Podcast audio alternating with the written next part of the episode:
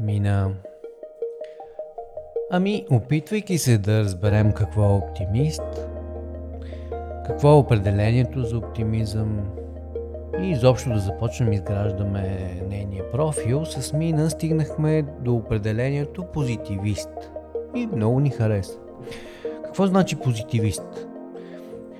Чета определението, официалното направление в методологията на науката, което обявява емпиричните изследвания за единствен източник на истинско действително знание и което отрича познавателната ценност на философското изследване. Звучи добре, особено когато иде реч за маркетолог, а ние си говориме с един маркетолог, макар и в личен план. И ако интерпретираме всъщност тази оригинална формулировка, позитивизмът на Мина би могъл да бъде сведен до пет общи принципа, а именно единство в подхода към пазара, т.е. логиката е една и съща за всички ситуации, а не прилага избирателност според каквото изнася към момента. Две. Целта на стратегията е да даде обяснение за тактиките и да направи възможно предвиждането. Също като много други позитивисти, крайна цел е развитието на закон за разбирането на пазара изобщо като цяло, чрез откриването на необходими и достатъчни условия за всеки пазарен феномен и така създаването на перфектен модел за него. Ако този закон е известен, условията могат да бъдат променени, така че да се произведе предвидим резултат. Найс! Трето. Маркетинговото знание може да бъде тествано. Тоест, стратегията може да бъде доказана само по емпиричен път, не чрез аргументация. Това трябва да става само по дедуктивен път, т.е. дедуктивната логика създава твърдения, които са проверими. Изследването трябва да може да се наблюдава чрез човешките сетива. Маркетинга се доказва чрез логиката на продажбите. Четвърто. Маркетингът не е равнозначен на общото приемане на нещата, т.е. здравия разум. Ма, т.е. това значи, маркетолозите трябва да бъдат внимателни, едно предварително приемане на нещата да не повлияе върху тяхната стратегия като предубеждение. Действително, толкова е вярно. Пет. Теория-практика. Маркетингът трябва да води до продажби и трябва да произвежда универсални марки. Сега, нека заменим в тези пет точки думата маркетинг с думата живот. Какво се получава? Ще излезе, че ние няма да си говорим толкова за професията, колкото за живота на професионалиста. Ще изследваме по най-позитивен начин живота на маркетолога, неговото лично време, ще надникнем в личното пространство на Мина и ще се насладим на един истински интересен дискурс към света. Мина! Ура!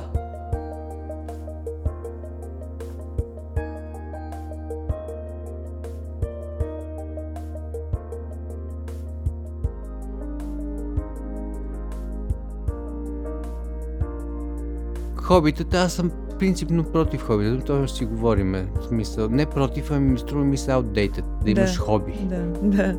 Аз нямам и едно единствено и конкретно и постоянно. Търся да, го все още, да. Така че не бих могла и да се определя с едно. А, може би като един наивен оптимист към днешно време, а, който се опитва да го предаде на останалите, затова казвам наивен в ежедневието. А, мечтател. М- Оптимист не е ли опасно? Не, защо? Ами, защото не си сега и тук. Напротив. И мечтател отново. Тоест ти бягаш по някакъв начин от реалността. Не, опитвам се да я подобрявам. Или Сказ... пък да дефинираме какво е реално. Или това. Ам... Ами не, не е оптимист в смисъла на въздухар, ако mm. мога така да сложа един не епитет, който а, е така някой нереалистично вирее в облаците, някой, който се опитва да, да е по-приемствен към останалите и към, към техните идеи, към случващото се, към това да не сме в постоянно отрицание и мрънкане, а по-скоро да намираме позитива във, във всяка една ситуация. Тоест ти по-скоро си позитивист? Да, да. позитивизъм. Това е готина корекция. Да, да. Искаш да погледнеш нещата, понеже в крайна сметка всичко е въз... нашето възприятие. Да. И ти се опитваш да моделираш твоето така, че да се фокусира в а, по-приятната част на спектъра, тъй, защото да ти е на тебе по-приятно най-малкото. Да, да. Добре. А реалността? Ти създаваш реалности през маркетинга, защото маркетинга всъщност е комуникационна дейност. Точно така. А както знаем, мислите се превръщат думи, думите в дела. Тоест, едни мисли се материализират в думи, в дела, които формират една реалност. Mm-hmm. Може би за това всъщност си се насочила към маркетинга. Да. А, в смисъл на креативния процес, който да достигнеш до реалността, т.е. тя трябва да е малко общо валидна за всички. Защото има една... Mm-hmm. в едни моменти всеки си е в своята собствена реалност. То тогава едно послание, което маркетингово искаме да предадем, трудно би било общо валидно. По-скоро има и едно тук и сега, с едни общи проблеми, които всички имаме нужда да бъдат решени, които вече адресираме през маркетинга и през а, посланията и добавяйки стойност и смисъл на едно иначе консуматорско общество.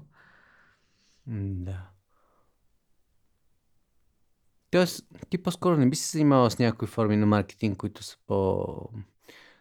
в стресиращия спектър, които не, не търсят всъщност позитивната част, пак решават проблеми обществени, се опитват се да решат обществени mm-hmm. проблеми, но са в друг, друг спектър. Добре, а накратко, без, без да колкото прецениш в дълбочина, как се ориентира към маркетинг? Аз, примерно, попаднах по грешка. Така ли? Да.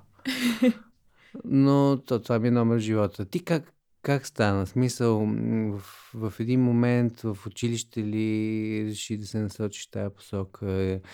Сериал ли ти повлияш? Да, да, се шегувам, но те по някой път такива неща влияят.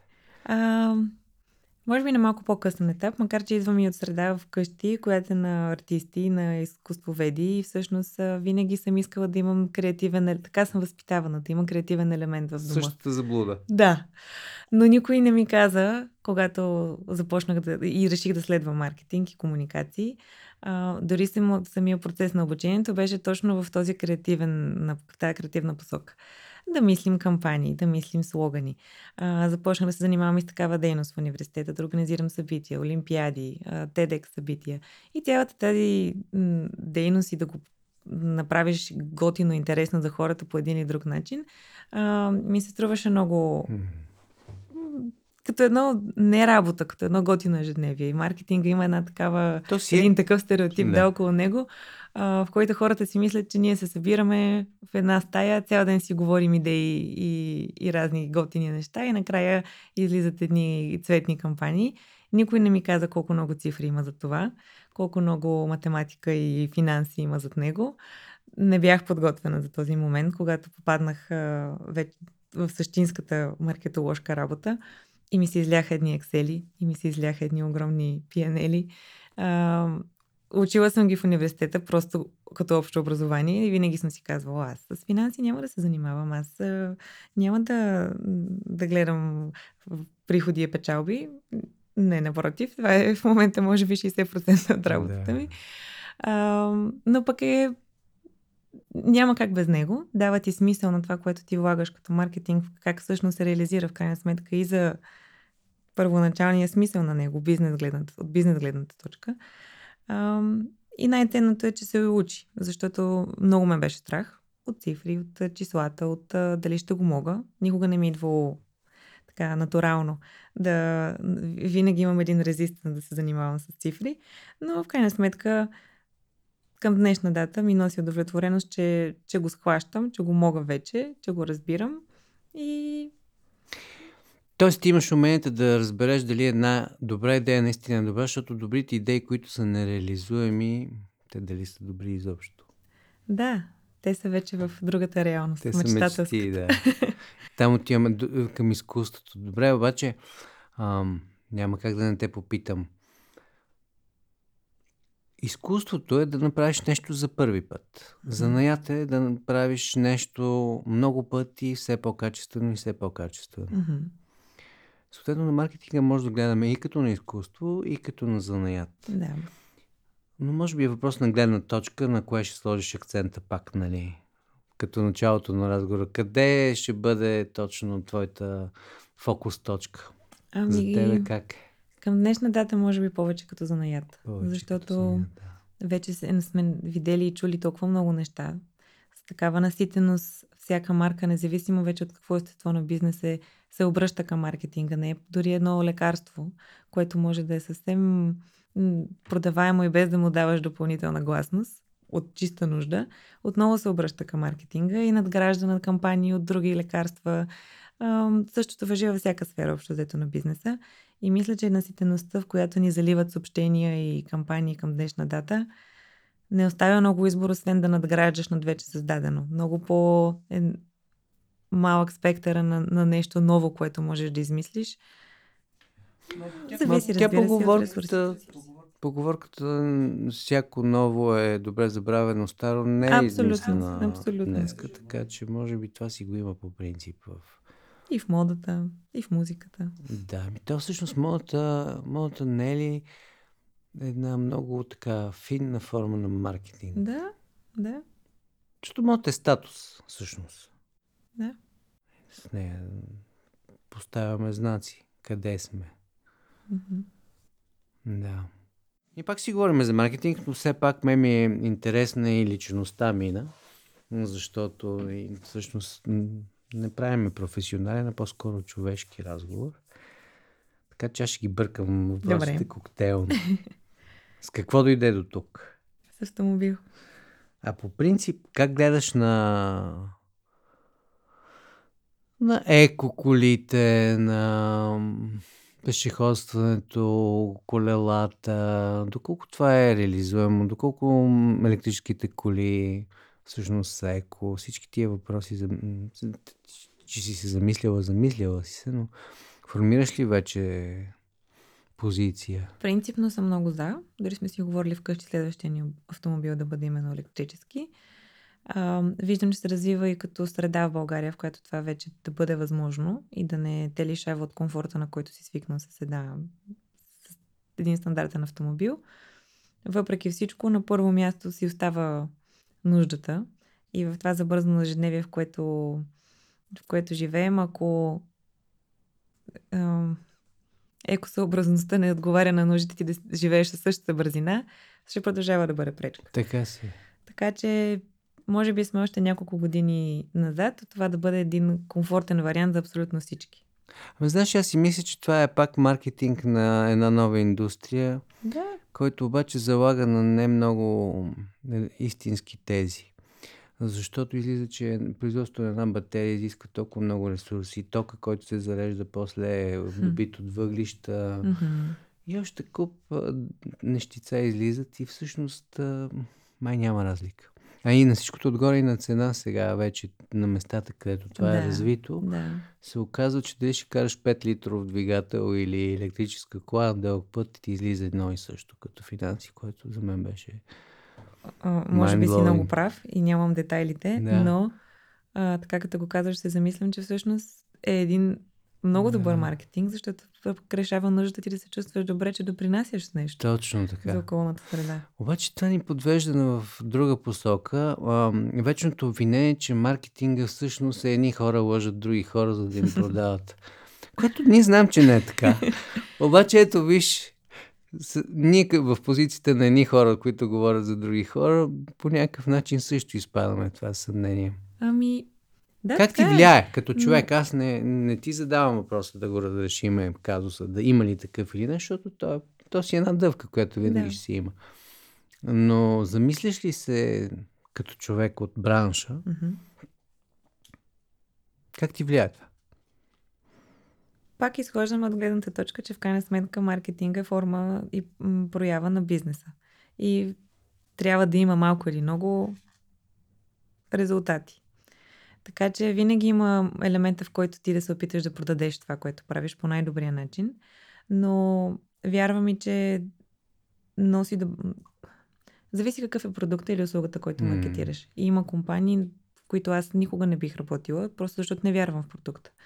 правя съзнателен избор зад марките, заради които, зад които заставам, че истински вярвам в качеството и в посланията им и в това, че не е просто една а, социална social responsibility кампания, която да, да е имиджова и да носи просто репутация на компанията, че виждам истински резултати и, и ефект върху обществата и целите, които кампанията таргетира. Така че мисля, че е много въпрос на избор. Има и от двете. Има го и така, дори примера, който си коменти, който, за който mm. стана дума, в който може би просто м- създаваш едно изкуствено усещане, че с нещо да не знаем, може не да. знаем, може и да не. Но, но има един същински маркетинг, в който това далеч не е лъжа. Да. Тоест, действително не можем да се съгласим с тезата, че маркетинга вече не е cool. Напротив, той може да бъде много cool, може да има всичко в себе си, може да, да се хлъзнува и в посока на, да кажем, хазартните фирми да, и някаква да, такава. Да, именно такива примери визирах и аз, които не бих. Да. Добре, а, но все пак продължавам аз по леко страничните, но все пак по допирателните въпроси. Като говорим за колела, колело или сърф? Говорим метафорично, не е задължително. А, колело. Колело. Да. Това е. В колелото има една голяма свобода. Да усещаш вятъра с движението си, да, да си много подвижен. Аз много карах колело като малка. Да. От децата съм, в които се прибирах с разкървавени колена и да. а, дълга лекция от баба ми. Но дава една свобода, дори независимо на каква възраст си, даже на най-малка, да си подвижен, да разстоянието за теб да не е пречка, а, да експериментираш. Не, че сърфа не е така, но чисто като първа асоциация ми носи много повече усещане за свобода. Много урбан излъчване. Действително колелото е най-добрият начин да опознаеш един град. Пеша е малко бавно, да, за да го картографираш, с кола не хващаш, да, но с колело... Абсолютно. Ако позволява да се кара колело, защото примерно в Делхи не знам как става тази работа. Ами и в моите детски години беше далеч преди да има велоалеи, но пак намирахме начини да... Не, те всъщност доскоро бяха само на колела, ако да. трябва да бъдем откровени, но въпреки това някакси не ми е вело. Ам... Добре, бъргър или сандвич? Ам... Както виждаш, отново търпи много свободна интерпретация. Сандвич. Сандвич. Добре. Вино или си би ди? Вино. Добре, това традиционализъм ли е или недоверие към а... иновациите в тази посока? А, не, не мисля, че е недоверие. По-скоро... Или може би виното означава гурме. Тоест ти си човек, който обича да живее. Да. И в този смисъл. И така носи едно усещане за... Моята асоциация за... Да, това, което казваш. Може Добре, би точно Селави в а, най... Как се казва? Не хипарския, но най... Долчевита. Да, да, начин на мислене. Да. И аз имам главата, провансалската картина, точно, която е винаги някакси свързани с чаша вино. Понеже последните години хич не пия и ми липсва по-скоро усещането. Иначе вкуса не ми липсва, но усещането, че имаш чаша и целият този мизанценен подреден и в него има и чаша. Да, аз ако е дори в края на деня го приемам като момента, в който ти Приключиш. изключваш да, от всичко останало и вече е моя момент с а, моите си мисли. Това исках да те питам. Доколко работата в голяма компания с всичките отговорности, нали, тези шейсет процента, които не са арт, mm-hmm. Uh, изисква unwinding на края на деня, на края на седмицата, въобще този work-life balance. Много uh, е трудно. Аз още го търся. Още го търсиш. И го търся, защото съм и така за жалост или се опитвам да възпитам себе си една малко повече uh, дебела кожа, в която да, да затворя компютъра и да спре да ми, да, mm-hmm. да, да ми е тревожно това, което знам, че от утре ще продължи. Но все още не го умея напълно. Uh, намирам своите начини да изключвам, разбира се, но най-често за мен се случва през контакта с хора. Ако стана сама с мислите си, неимоверно работата ме догонва рано или късно. Когато съм, и за това и съм така, смятам се за много социална личност, защото през социалното забравям за останалите неща. И, и много често след работа предпочитам да се видя с някого, отколкото да се пребера и да остана на, напълно сама с мислите си. Uh, трудно е. но мисля, че независимо дали работиш в голяма корпорация или в а, малък стартъп, а, интензитета на нашето ежедневие прави този work-life balance много труден. Знаеш ли, аз имам друга, друга теза. А, ние не живеем по-интензивно, може би, отпреди в а, смисъла, който му влагаме, защото с а, увеличаването на населението и с а, технологичните най-вече mm-hmm. иновации и въведения в живота, всъщност на нас не ни се налага да оцеляваме. И като не оцеляваме, тази система за оцеляване, която представлява нашия ум, се превръща в бреме. И това ни създава усещането за интензитет. Всъщност, може би не е чак толкова интензивно, колкото ние си го създаваме като усещане. Или бъркам? Да, разбирам какво казваш. От друга страна, обаче пък на мястото на оцеляването идват много повече м- така, възможности. Така е, virtual reality. Да. И вече а, преди и след работа, като ти комуникираш а, чат а, в постоянно онлайн, постоянно имаш предложение да си там или да си другаде. Е имаш хиляди опции от събития, места, които да посетиш, ресторанти, които да отидеш, ще се бълват постоянно нови, нови, нови. Decision, и чувството decision. За избор, може би, за такава богата mm. палитра от възможности, ти дава м- това усещане за интензитет и че и стрес, не можеш да смогнеш на новото, на да видиш тази всичко. Връзка, като казваш а, дигиталната част, която непрекъснато си е с нас и продължава да така интензивно да ни занимава, това ме навежда на едни за мен много важни въпроси, а именно промените, които дойдоха с а, пандемията mm-hmm. и така наречения home office. Mm-hmm. Всъщност, оказа се, че поне в нашия спектър на дейности, работата от вкъщи може да бъде много ефективна. Mm-hmm. Доста ценово ефективна и за компаниите, защото офиса е едно скъпо занимание.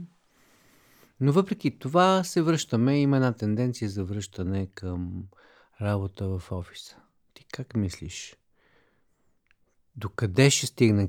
Ясно е, че ще бъде някакъв смесен вариант. Аз мисля, че ще се установи в смесен или така наречен хибриден вариант като постоянно да. решение, защото нито една от двете крайности не е оптимална. И хората много оценяват вече тази гъвкавост, да могат в дните, в които имат нужда да останат, да поработят билото на тишина, билото имаш ангажимент, който имаш нужда да свършиш и е съвсем а, не има нужда да си в офиса като отправна точка, да си там, където имаш нужда да бъдеш. Но пък човешки елемент, в който по време на важна дискусия ние имаме този принцип в офиса. Ако имаме голяма среща, в която е нужно да сме повече от пет-шест човека и да говорим повече от трийсет минути, нека сме заедно в една стая, защото е много трудно първо, едни да са онлайн, други да са заедно, става едно надвикване, надговаряне и се губи цялата комуникация. Но и когато е, м- когато сте на едно място, е съвсем различно да виждаш първичната реакция на някого, дори чисто дискусионно, виждаш, че някой отваря уста и тръгва да говори. И ти дава, си даваш сметка, че той има какво да каже, че да му дадеш думата. Останалото създава за мен едно чувство за какафония, което живия контакт решава. Окей, okay, това е от ам, чисто оперативна гледна точка, но от личност, от, в личностен план. Да речем, аз си спомням, когато започвах а, работа, mm-hmm. за мен беше най-важно това, че хода в офиса и се срещам с едни mm-hmm. хора. Тогава бяха нали, с всякакви в рекламните агенции, беше много интересно и за мен беше истинска забавачница. Там беше супер забавно. Mm-hmm. А, сега обаче го няма. Питам това, защото много, много хора, които сега започват а, професионалния си път, а, слушат и за, за тях сигурно е важно.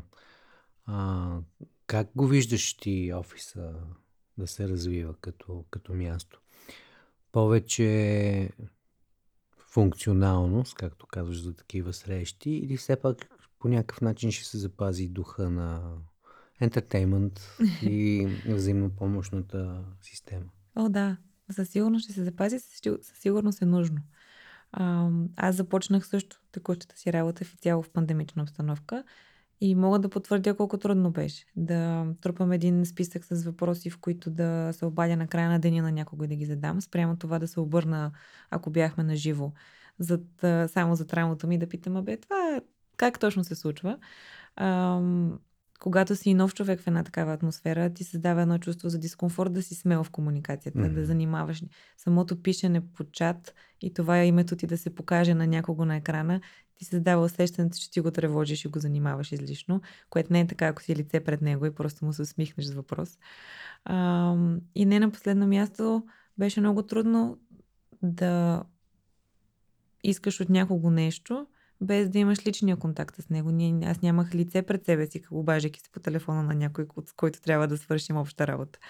А, съвсем различно е да имаме обща шега, която сме си казали долу пред, пред входа на офиса и после качвайки се горе, тя се продължава в вече работна тема.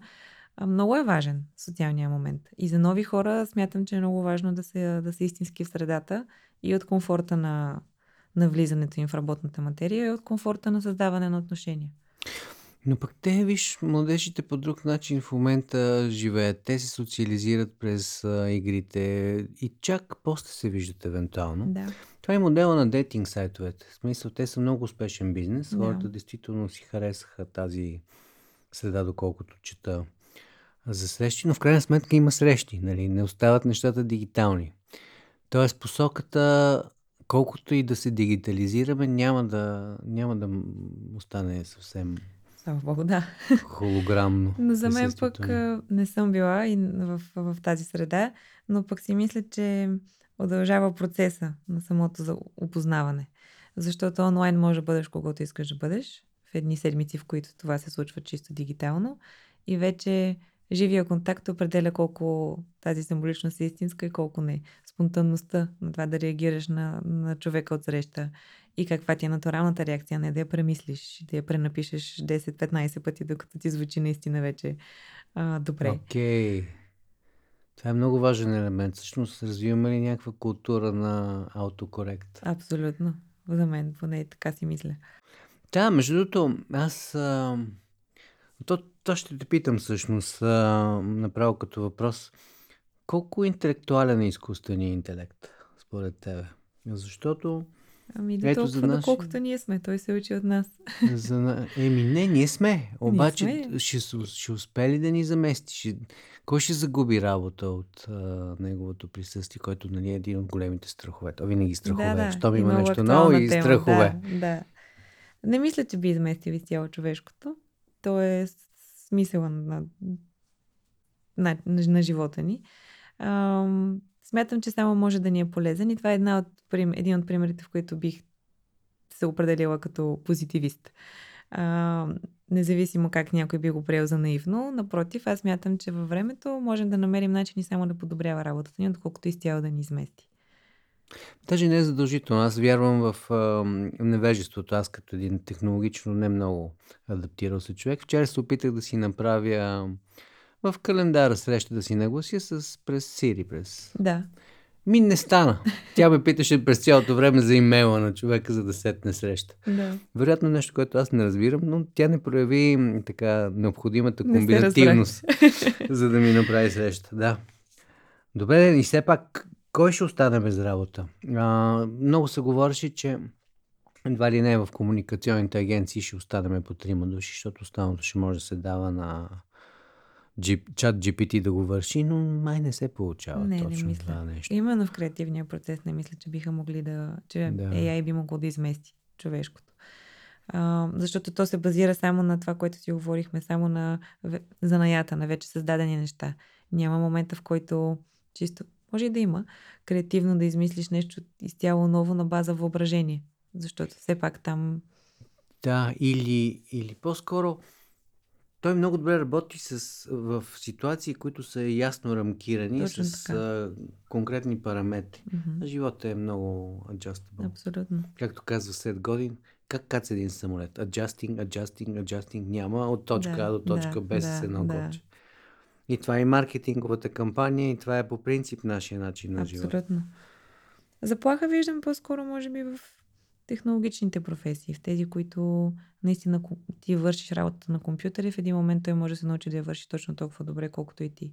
Но и тук не виждам, освен първоначалният дистрес, който ще се създаде към ай ти индустрията, чак такъв голям проблем, защото тя пък е един така много, в моите очи, голям балон, който много се и субсидира и много се подхранва, а може би ще създаде един баланс обратно. Може би да. По този начин. Поне ние много пострадахме традиционните mm-hmm. агенции, защото mm-hmm. талантите много заминаха. Добре де.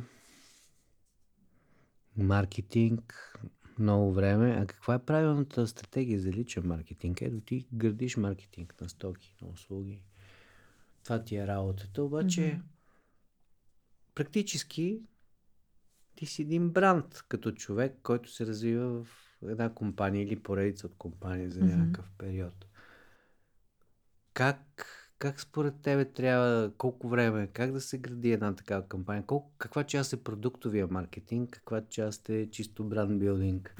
Давам сметка, че са общи въпроси, обаче все пак uh, една не. такава отправна точка, защото ако човек не обръща внимание на себе си, няма да му се получат нещата. Абсолютно е така. Uh... Един от менторите ми в компанията, имаме така сесии на няколко месеца и едно от нещата, с които стартирахме, беше да ме накара да се продам в четирийсет секунди. Нещо, което би направил за, както казваш, чисто или да. Но това, което аз смятам за най-продаваемите ми качества, личностно и професионално, и то в много сбит формат, за да може да е максимално оптимално. И имаме оговорка след една година да го преговорим, да видим какво се е променило в четирийсет секунди, в които бих, бих се продала. И това всъщност е м- така един реалити чек. Къде, къде си ти след една... Какво се е променило в основните ти да, качества да. Една година по-късно. И мисля, че е важно всеки да, да, да го има за себе си, било то чувств, така, самочувствие и усещане кои са важните ти качества и страни. И много добре да знае да може да ги комуникира. Добре.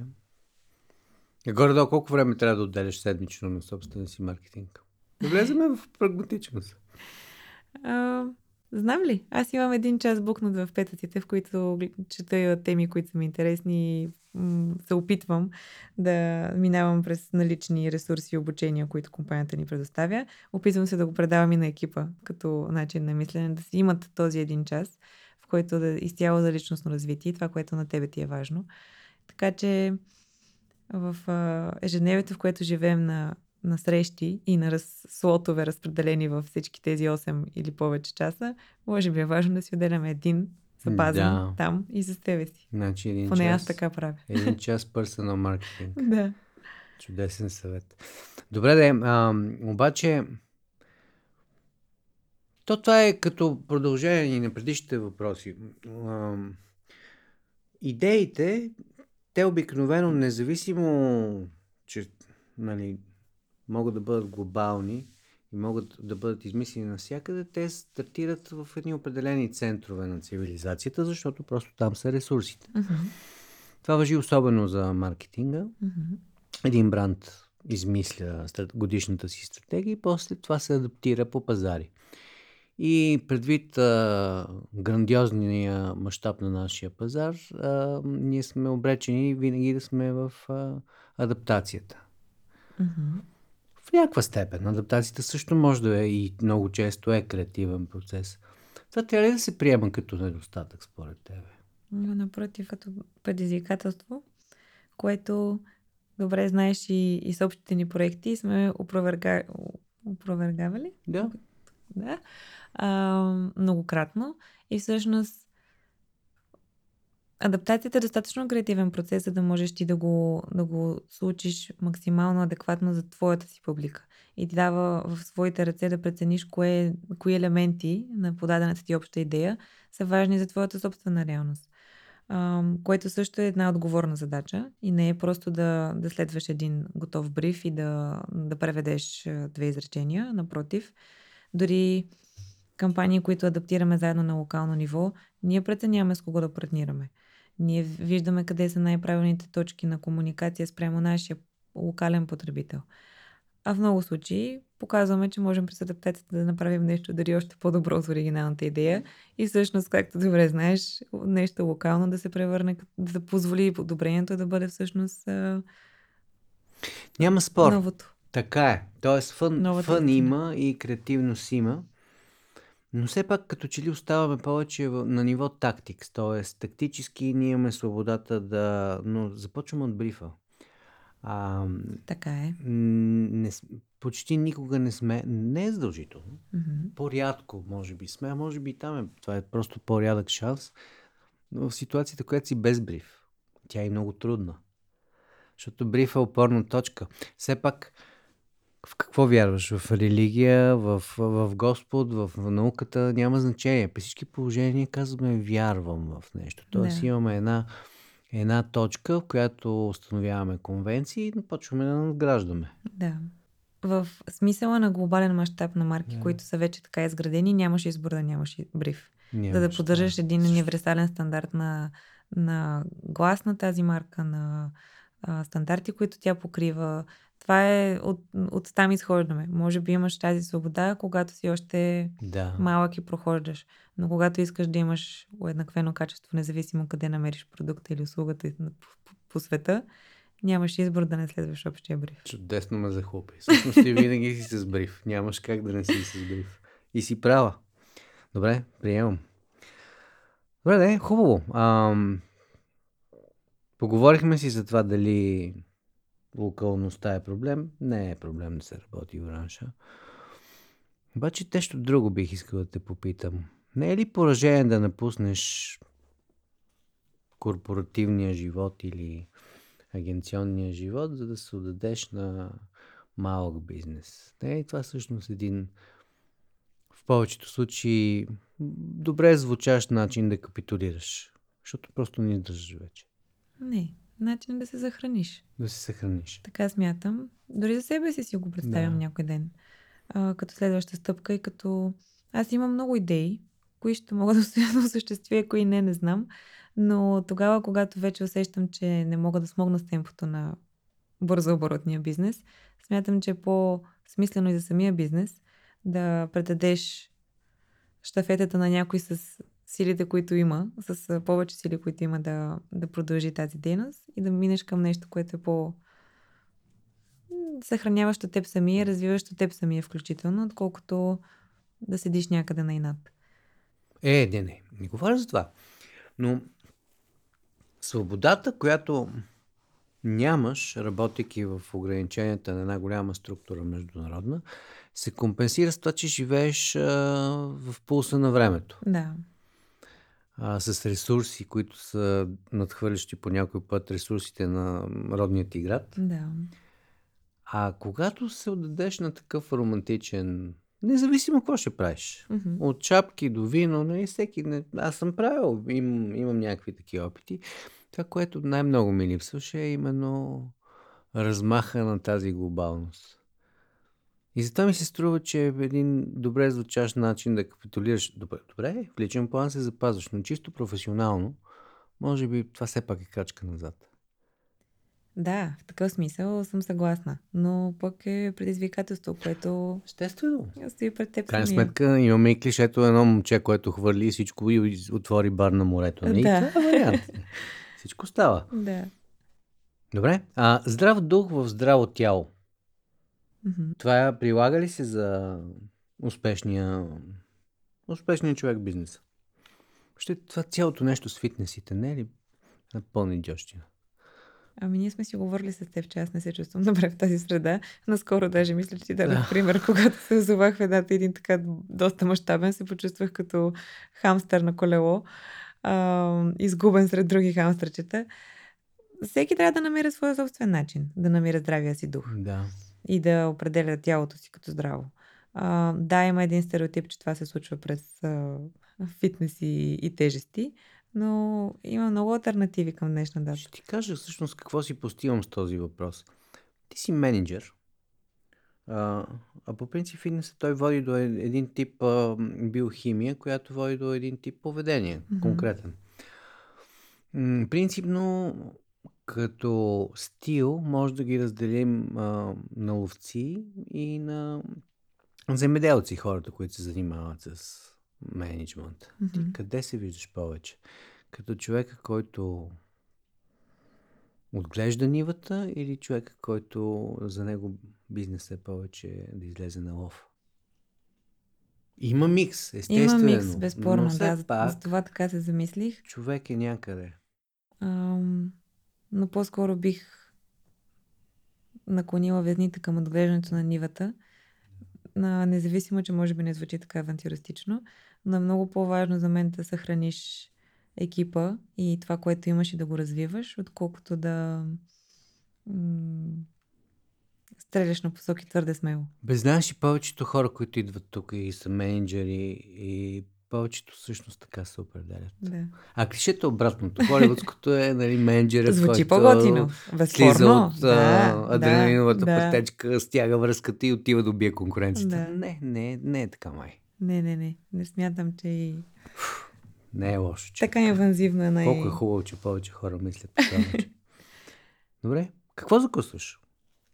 Джордан О, Питерсън различно. Казва, че насочвайки към правилната закуска хората, които идват за първи път при него с а, симптоми на тревожност, над половината от тях повече не се връщат, когато коригират закуската само. Тоест тя се оказва важен елемент. Не го знаех а, в този конкретен пример. Иначе така клишето, че всичко започва от а, закуската трябва да не е голямото хранене през деня. Е, де, може и да е вярно. Не го май прилагам. Всеки ден е различен за мен. Има дни, в които закусвам, има дни, в които не закусвам, има дни, в които плод ми е достатъчен, друг, в които искам мюсли, трети, yeah. в които си купувам круасанче по път за работа. Нямам постоянен отговор. Нямаш ли това там? Не. Не, имаш време. Добре. Къде мога да те срещна случайно? Най-вероятно. Къде е най-вероятно? Можеш да ме срещнеш. Съвсем не е случайно. А, насякъде из града. Тоест ти си човек, който, който ходи... Да, арбан, арбан човек. Обичаш да, града. Да. Обичаме много често и да вървим пеша до, до центъра, независимо, че за нас това е един час. Е, не е вярно, с метрото е много бързо. Не, не, да вземем пешеходно разстоянието. Имаме среща с центъра, много често предпочитаме да, да го извървим, отколкото да, да, да вземем. Да. Обаче следващия въпрос ми хареса. Има ли смисъл от пенсионирането като майндсет? И ти въобще мислила ли си в тази посока? Ти спомена нещо, че в някакъв момент би преминала към друг модел, но самата концепция за пенсионирането е малко outdated. Ето тук за мен е момента на абдикиране. Имам много хубав личен пример в лицето на баща ми, който е скулптор и независимо от годините си, съм убедена, че никога няма да спре да, да твори и да си слиза в ателието mm. и, да, и да работи. Това е което държи съзнанието му живо и, и ангажирано. И мисля, че е много важно да, да намираш своя начин, независимо от възрастта, да, да, се, да поддържаш съзнанието си. Именно по този начин. Било то да имаш някъде градинка и цял ден да трябва да се занимаваш с нея, а, което пак е форма на не пенсиониране, на, на, на, на това да бъдеш ангажиран в цял ден. Това обаче ни отвежда на един много важен въпрос. До каква степен е здравословно да се идентифицираш с позицията и с кариерата си, защото пенсионирането по-скоро то не е пенсиониране от живота, никой не иска да умира веднага, mm-hmm. въпреки че било се случвало mm-hmm. при пенсиониране, именно защото идентификацията с работния процес е до такава степен напреднала, че когато няма работа, ти вече губиш себе си. Да. При баща ти това не е проблем, защото нали, това е идентификация, която не търпи корекции. Така да, е, да, да, да. Но един човек, който прави един спортист, да речем, не може да си го позволи това нещо, защото той очевидно не може да бъде спортист цял живот. Даже при тях идват по-раничко. Абсолютно, Леците но много често също... пък продължават в... Ти спомена, че Те... не, не си и така човек на хобитата, т.е. какъв би бил твой съвет за работа и хоби, вплитането им, така че в един момент пенсионирането да, да не бъде травмиращо? Мислила ли си? Ами не съм конкретно, Абсолютно, но рано да. Или късно трябва да намериш нещо, което да те държи. А, любопитен, ангажиран и да те развива извън това тези осем часа, в които наистина имаш една рамка и ти е казано как трябва да работиш и и колко точно. Така че да, може би наистина в един момент хобито наделява като спасение след... Или пък самоанализ, т.е. ти в тази работа, която извършваш ежедневно, какво е, какво е точно това, което ти правиш, което можеш да го изведеш от контекста да, на това работене, да. да го прилагаш в друг контекст. Абсолютно. Защото в бизнеса това много често се случва. Да. Нали, знаеш, че Старбъкс отначало са упорствали, че те не са в бизнеса да. с разливане на, на варене на кафе да, и са държали да. само на зърната. Да. Тоест, ние често сме в тази заблуда да не си даваме сметка какво точно работим. Mm-hmm. Може би mm-hmm. това работи в личен план. Да. Виж, хубава тема за размислене. Mm-hmm. Не бях отивала в тази посока. Добре, аз а, доскоро го задавах като четирийсет и две, но сега ще го задам направо директно, за да няма хъцмъц. Има ли смисъл живота според тебе? Е, разбира се, че има. За мен смисъла е на едно постоянно любопитство и учене на нещо ново. И го гледам не толкова от лична гледна точка, колкото колективна. И съм си мислила често, че ако се опитваш да си малко по-добър в това, което правиш, било то работно, било то чисто ти като личност, създава една така, едно колективно вървене напред. Ако всеки го прави, е това, което ни дърпа като цивилизация, като общество, като колективно развитие. И това за мен е смисъла. Да се опитваш да бъдеш по-добър във всичко, което правиш и в човека, който си. Да. С една по-голяма обща цел. Беше да по-добър да бъдеш на първа линия. Добре. На първа линия. Хотел на първа линия или палатка на първа линия? Кое е твоето? Хотел, май. Хотел. Добре. Обичам комфорта, който понякога липса в другото. Добре. А, пак а, такива някакви по- широки паралели. Какво според тебе загубиха хората, когато изоставиха телефон с шайба? Спонтанността. Това, за което си говорихме и по-рано. Okay. Естествената реакция, която дори в едно замълчаване може да чуеш по телефона, което е съзнателно замълчаване, отколкото паузата в чата. Която е режисирана. Mm-hmm. И може да бъде оправдана с всичко. Отидох за вода, нещо свърших паралелно, докато ти отговоря. Доколкото в а, стария начин на комуникация, ако замълчиш, е съзнателно. Ти се зам... замисляш или... Mm-hmm. Но пък може да се скриеш. В смисъл, примерно, оставаш телефона отворен, той дава зето и край, няма връзка с тебе. Или... Е, нима не можеш да. да изключиш сегашния си по същия начин можеш, да си да, факт. Офлайн. Да. Какво най-често не разбират в тебе околните? Защо понякога запазвам самообладание, може би.